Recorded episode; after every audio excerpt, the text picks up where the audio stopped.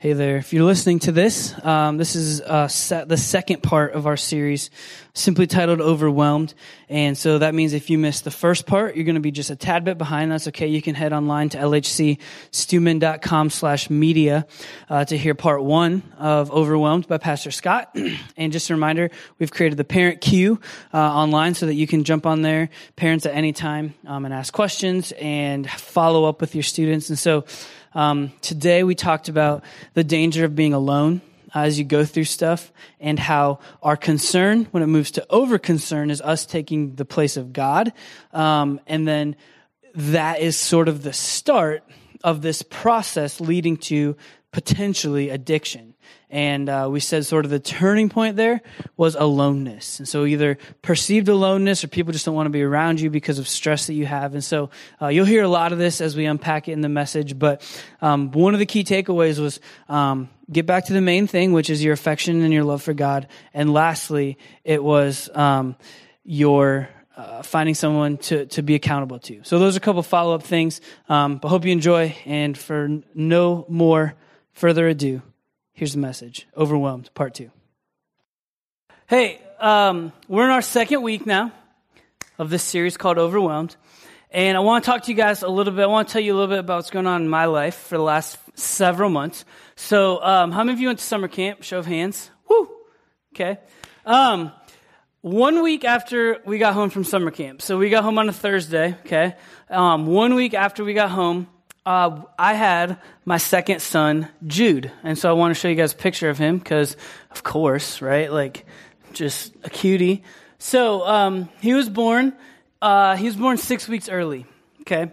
And so by default, being born six weeks early, you are naturally, automatically put into the NICU, which is the neonatal intensive care unit. Okay, so he was in the NICU, and um, so again, camp, which is a semi stressful season for me, and then having a baby, which doesn't necessarily lighten the load. Um, we're in the NICU, and like things were progressing really well. Okay, and so here's what happens in the NICU: um, they do these things called rounds, and they, I mean, they do them in all wherever part of the hospital you're in. So the, all the doctors kind of come through, and that's your chance to hear from them, and they'll give you like a plan about what's coming up, what's next, and stuff. And so every day, doctors would come in, throw the doors, the curtain open to your room. They'd be in there. The residents, which are like doctors in training, would come in. They'd be kind of hanging out in the back as well, nurses and everyone. So I don't know, like anywhere from eight to 10 or 12 people any, any day would kind of come in and be like, here's where he is, here's where we want to see him, we're going to bump him to this amount of food by himself that he needs to eat, blah, blah, blah, okay? And so that's going on for the first week, and that seemed really stressful to me. I felt overwhelmed because, um, I don't know if you guys know this, but a little over a year ago, we moved here from like the Dayton area, and so that was a hospital that we, we were up in Dayton, so, um, Amanda got discharged and we were out of the hospital. So it's 45 minutes to an hour one way there. And so, um, not complaining, but just that's what it was. So it was a lot of driving every day back and forth. And so one week in, so the following Thursday, uh, or maybe it was even a little further, maybe following Friday, rounds are coming on. And he's been doing pretty well. And we're getting excited about the prospect of maybe getting to bring our baby home. And this day was a little different feeling. The doctor walked in, no one was with her. And like everyone kind of stayed out in the hall and she closed the door behind her, which was also weird. And she looked at us, me and Amanda, and Amanda's mom, and Amanda's, um, and her husband was there with uh, us. And she's like, "Hey, do you want them to leave?" And we're like, "No, no, it's fine." Um, but we didn't really know what was about to happen. So uh, the doctor's like, "Okay," and she got very serious, and she's like, "Jude tested positive for a really rare disease called um, Krabbe disease. And the outlook on this disease is really, really bleak. That's basically the words that she said. And so we're like, okay. Um, and so we're just being hit with like all these emotions and like, what does this mean? How do we deal with this? Whatever. And um, basically, to boil it all down, I'm not going to like put all the details out there um, of what the disease is, but basically, if you get diagnosed with it, the infant version, um, he wouldn't live to see his second birthday. Okay, so pretty serious stuff we're talking about. And they don't have a cure for it, unfortunately. And so it's like, if he got it, we'd just sort of like, it'd just be what it was. And so we're like, okay, all right, so went from feeling pretty overwhelmed to feeling really overwhelmed, okay? And I tell you this, and you might be thinking, like, I don't have a baby, I can't relate. You're right, probably you can't. Um, but what we know is that the average teenager today is experiencing more stress and anxiety than any other generation of its time. And so you may think, like, I can't relate to feeling overwhelmed. I just want to share with you and, and kind of lay it out, like, I can. All right. I've been walking through one of the most, if not the most difficult seasons of my whole life. So that was July when we found this out. Um, all up until about a week ago, we were go- going through series and series and series of tests where it was like, okay, no, not yet. No, not yet. No, not yet. We don't, like, we don't have all the information. So we need to do this test and then you need to wait on insurance. And so this has been three months of a journey that we've been walking through this. And I will say this, um, like happy to say just a week ago we found out that he's clear he's out of the woods like we don't have to worry about it okay? So that's a really really good thing really great news. But i want to enter right back in to those three months and simply say when you're feeling stress when you're feeling anxiety and i tell you this story because i too can relate with you like it's serious it's difficult it's hard like you don't know where to turn you don't know what to do like i am a pastor I get paid every week to come up here and teach you guys the Bible. I knew all the right answers in my head, but in the moment, in my heart, in the, in the feelings, in my actions, like it was so much harder to play some of those things out. And so I say all that to say is like, I can relate. All right. And here's what I want to do.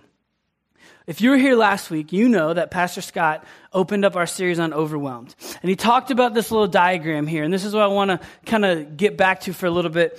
And there are three hearts. Okay. So last week, if you were here, hopefully you did that little diagnostic tool in your life group, which was identify things that move you to this red zone here. The red zone is where you start to experience pressure and stress. And we even see it with the little diagram, like the, the bars being stacked onto the heart, putting, putting pressure on you. And so what happens is something that's in the green zone, which is good, a good godly concern. So, for example, us wanting our son to be okay, that's a total good and godly concern to have. However, once we started feeling this stress and pressure and anxiety, we moved, I moved at least into this worry phase with it. And I was worried about it. And, and the Bible tells you not to worry about anything, but in everything by prayer and petition with thanksgiving, present your requests to God. And then he says, the peace of God that transcends all understanding will guard your hearts and minds in Christ Jesus. And so I moved from this godly concern to this pressure spot. And here's what I want you guys to do. Just in your rows, where you are, I want you to try and think of a time where a good concern in your life, maybe it's grades, maybe it's performance in some extracurricular activity, maybe it's relationships with friends or family or parents, or whatever the case may be, where a good, godly, okay concern, you moved out of that zone and yet you were pushed into the stress or anxiety or the red zone, okay? So, what is a time in your life where a good godly concern moved into that red zone? So, out loud with words, the people around you, just a quick turn and talk. I'm going to have them turn a little bit of music up just at the low volume level, and I'll give you guys a few minutes to talk about this with the people next to you. Out loud with words, go. All right. Let's jump back into it. If you have a Bible or on your phone you want to follow along, we're going to look at uh, an example from Scripture. We're going to be in Luke chapter 10, uh, starting in verse 38. So if you want, you can go there. If not, I have all of it on the screen, so you can also read it that way. Um, but here we're going to talk about someone who had a green concern, someone in that godly concern zone, and what their agenda was, their ideal, whatever, move them into the red zone. Okay, so I want you to pay attention to what goes on in the story, and then uh, I'm going to ask for a little bit of feedback as we move on to the next section. Okay, so Luke 10 38 down through 41.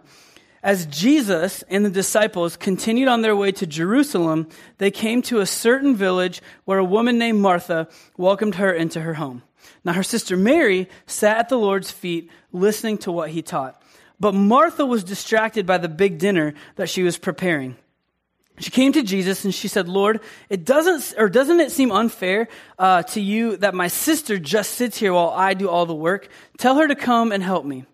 But the Lord said to her, My dear Martha, uh, you are worried and upset over all these details. There's only one thing worth being concerned about, and Mary has discovered it, and it will not be taken away from her. All right, so uh, up there's a little bit of different translation, but you get the gist. Martha invited Jesus into her house.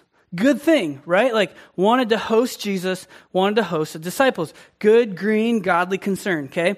Um, and, and, but she was getting concerned about preparing her house for the guests and all that kind of stuff. And to make it worse, what was Mary doing that seemed unfair to Martha? Not helping, okay? Um, and so Martha's like, hey, Jesus, come into my house. And then her sister's there, just sort of like to her, not doing anything that she should be. How many of you that would make you mad? Like, hey, come on, pitch in, do your do your part. How many of you are would be like Mary, who's just sitting there at Jesus' feet? Okay, there you go. The one, the most spiritual person in the room. So, um, what happens, it, right? That's what Martha thought. Martha thought Mary was being lazy, all right? And I think as we read this story, that's our natural tendency, especially in the culture that we live in, a performance culture. Like, we're do, do, do, go, go, go, be, be, be all the time. But like, Mary's just sitting there listening to Jesus, and Martha's like, come on. Like, help me out here. I got all this food. The house is dirty. Did you not see your room, Mary? It's gross and disgusting. And you're sitting there at Jesus' feet. Now, Martha's concern to have Jesus was fine. But what happened was she started to become over concerned for that. All right? And so what she did was she took this over concern and now she's moved out of that green zone into that red zone. You guys see that? Nod your head if you do. Nod your head if you're sleeping. Okay, so um, she moved into that red zone. And so her legitimate concerns turned into worry. And the Bible tells us worry about nothing. All right? And so God has commanded us, and Paul wrote to worry about nothing. Here's the things that we see Martha begin to worry about. She needs to get her house prepared. All right, it's not ready. And, and I mean, Jesus, who's God, is coming over. Like, talk about stress, right? Um, I need to serve my guests, Jesus and the disciples. How will I get my house together in such a short time if Mary doesn't chip in and help me? I need Mary's help to get my house prepared. If Mary doesn't help me, what will I do? What if I'm unable to get my house prepared and serve my guests? How will I fill in the blank? All right. So she's moved from good godly concern into over concern into worry. All right. And this over concern is where the issue lies. And the things last week that you wrote on that sheet, if you weren't here, um, we said circle that red area what are areas, what are things that push you into over concern? So those things that push you there, what you're really doing is you're moving into over concern. Okay? And what the Bible tells us is all these big omni words. How many of you guys grew up in Sunday school and you've heard all these omni words about God? Anybody? One person, great. Give me one omni word. Go. Um, uh, omnipresent, which means what? What's omnipresent mean? There you go, right on the card. He's always present, omnipresent. Omni means all, okay? So what's the other one you said? Omniscient. What's omniscient mean? He's all knowing. What's the other one? Omnipotent. That's eighth graders. Um, no, but omnipotent, which means all powerful, okay? And so all these different things that we know about God, guys, when we were moving with our son through this time, we had no idea the outcome. And there was a very real chance that he could have gotten this really terrible diagnosis. And I didn't want that for him. And I started worrying and becoming over concerned with how I could help take that from him. And the crazy thing was, there's nothing I could have done, like literally nothing I could have done. But God, who was all knowing and all powerful, held the keys, held the answer to those things I was worrying about. So when I started to move in on that, you know what I was doing? I was moving into God's territory. And that's what stress and anxiety is, is it's us moving from our sort of like fence or our sort of zone of concern that God has given to us, and we're starting to move beyond it. Like, well, what if I don't make the grade? Or what if I don't make the team? Or what if I don't get into this college? Or what if, or what if, or what if? Guys, God knows those things. And we should be comfortable enough in who we are and our identity in Christ to rest in those things and leave the rest in God's hands. And listen, I tell you that knowing that sometimes it seems absolutely impossible. But that's at a very baseline level, at a head intellectual level. That's what's happening. That's what's going on. That's what we see here with, with Mary, um, and then ultimately with Martha, okay? And so, what over concern does is she's starting to over treasure things in her life. And the Bible talks about treasuring often. All right? It's talking about uh, store up for yourself treasures in heaven. It talks about all these different things. And what we see is when you begin to over concern, those are things that you treasure more. And what Jesus said was interesting is here in verse 42 is he says, there's only one thing worth being concerned about. And Mary has chosen it. Mary has chosen the most important thing in this story. And so what we do is we look at Martha and we're like, poor Martha. And like, even when I read the story, I'm like, poor Martha. Like, she has to get stuck cleaning the house and Mary just gets to sit at the feet and do nothing and learn from Jesus. But somehow, Jesus said, she's chosen what's most important.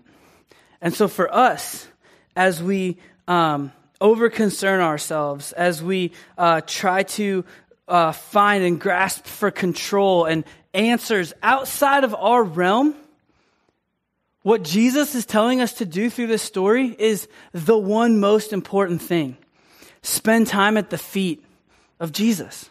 So here's my question.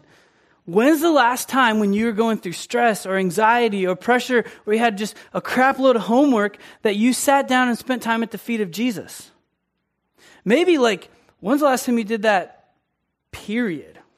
Like, when's the last time you spent time in prayer? When's the last time you cracked your Bible open other than when I told you to on a Sunday night? When's the last time you sat down with an accountability partner and asked them for help through a struggle you're going through?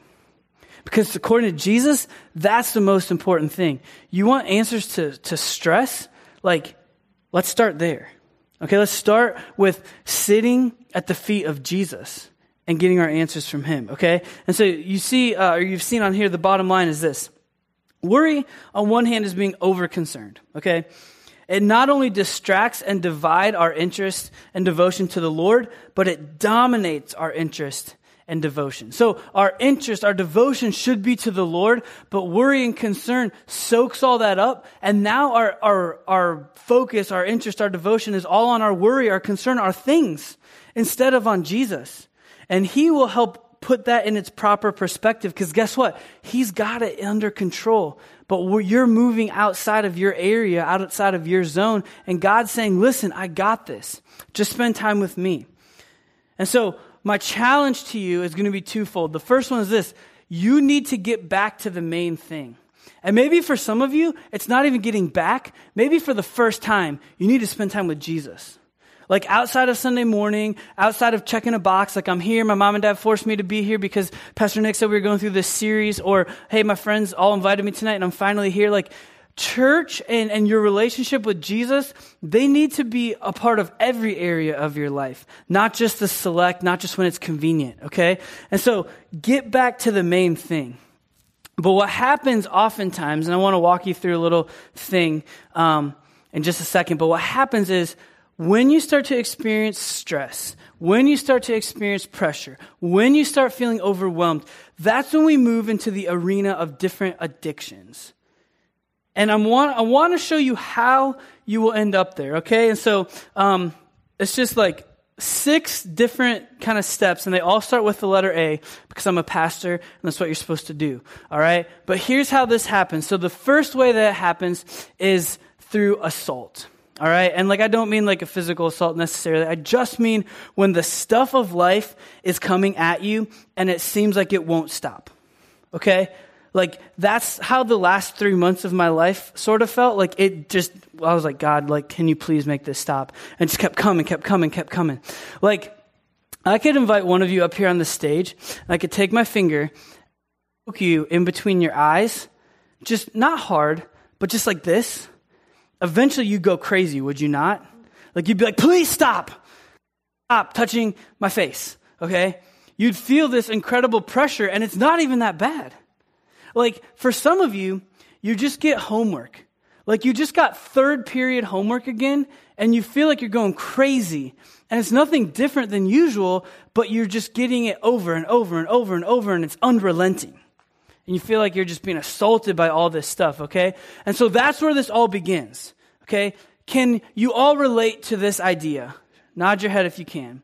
Nod your head if you're sleeping. Okay, so the next thing that this leads to, this is like this is like psychology 101. Fight or flight, okay? So either one or two ways you respond. Number 1, you respond by getting angry. Or you respond with anxiety. All right? So if you respond by anger, you're like you're like stop like stupid Mr. whatever third period teacher is like stop giving me homework like you're just mad about it. Or you just start getting worked up inside, like, how am I going to finish this on top of that project? And I have practice tonight, and we're going out of town for a band thing this weekend. Like, how's all that supposed to happen? You just feel this anxiety kind of welling up inside of you. And, and those are basically the two types of responses. And then what, what that leads to is aloneness. Okay, and it, it happens for two reasons. Number one, you feel like it won't stop, it won't relent, I just need some space. So I'm just going to back up. Like, just give me a minute. Just give me some space. I'm going to go to my room, put my headphones in. That's, I'm going to go deal with it. I need space.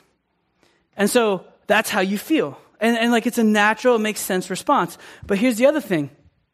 If you start responding out of anger, you start responding out of anxiety.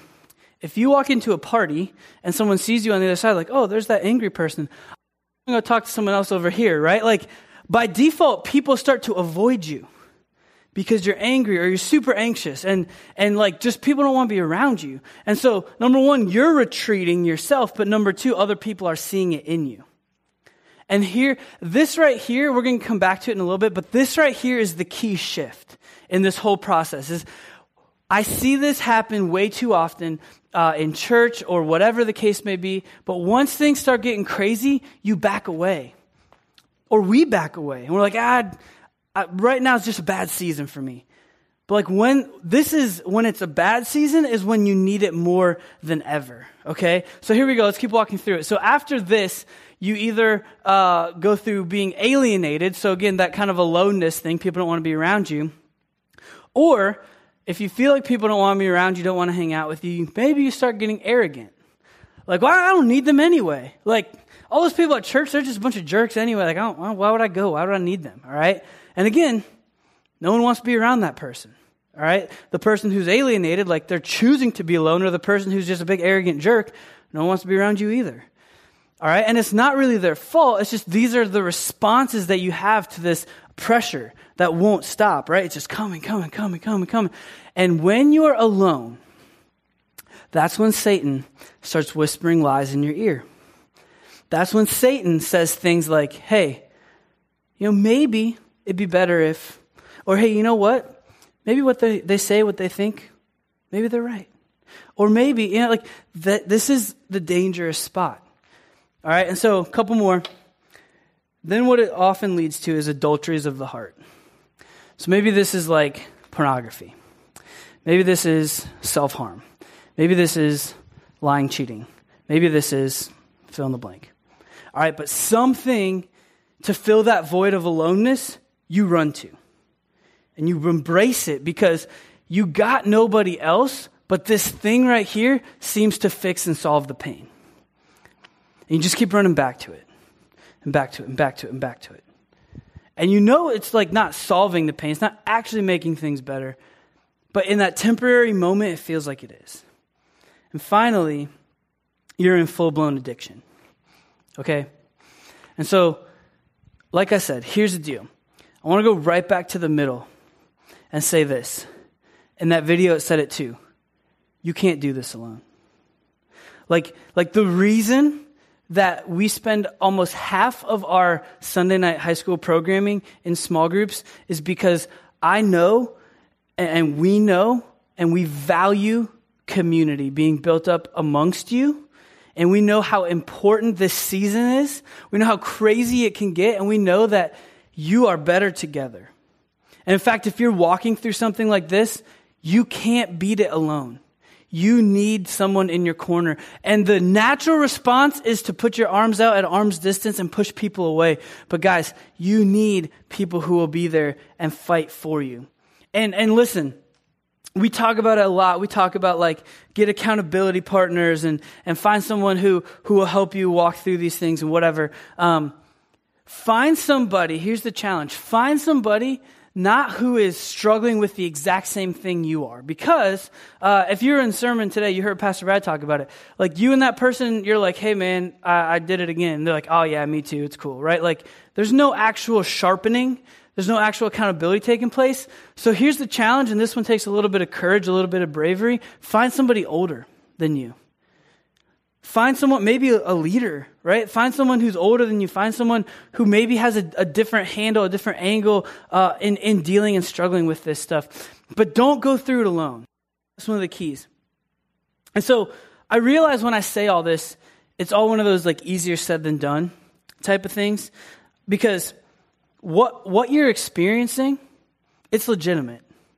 Okay, like I understand and I get it. And I'm not trying to downplay it it matters. Like it, I, I understand what you're going through is legitimate. And, and this place, HSM Sunday nights, this is a, a safe place for you to come and not be okay.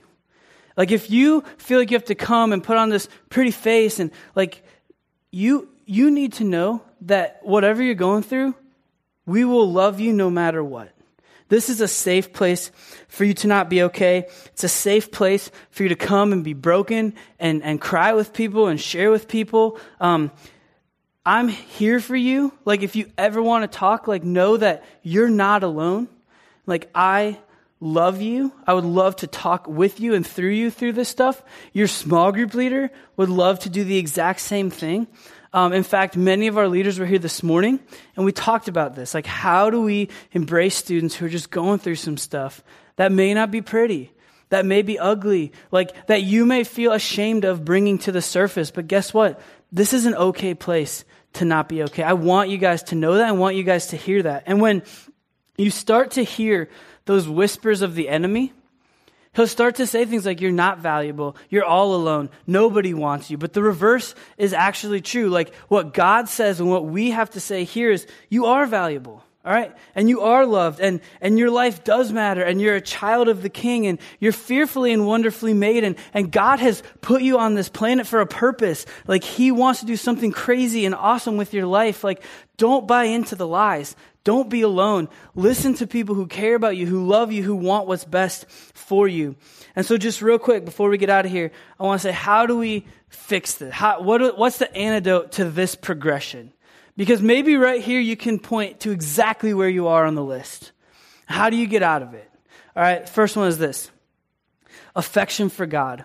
As we talked about earlier, right? Like Mary sat at the feet of Jesus and chose her affection for God. But here's something I want you to hear that we don't talk about very often, and it's probably my fault.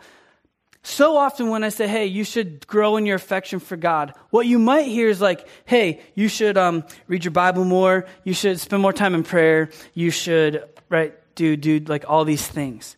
But here's what you also need to know.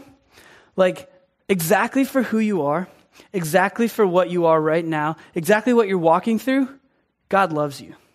Like he's absolutely crazy about you right here, right now, the person that you are. You don't have to do anything to buy God's love. Like he's already done that work. And so grow in your affection for him, not because it's a chore you have to, but because he already loves you so much. Okay? Um, another thing do an assessment. All right. The Bible actually says this phrase, search me, O God.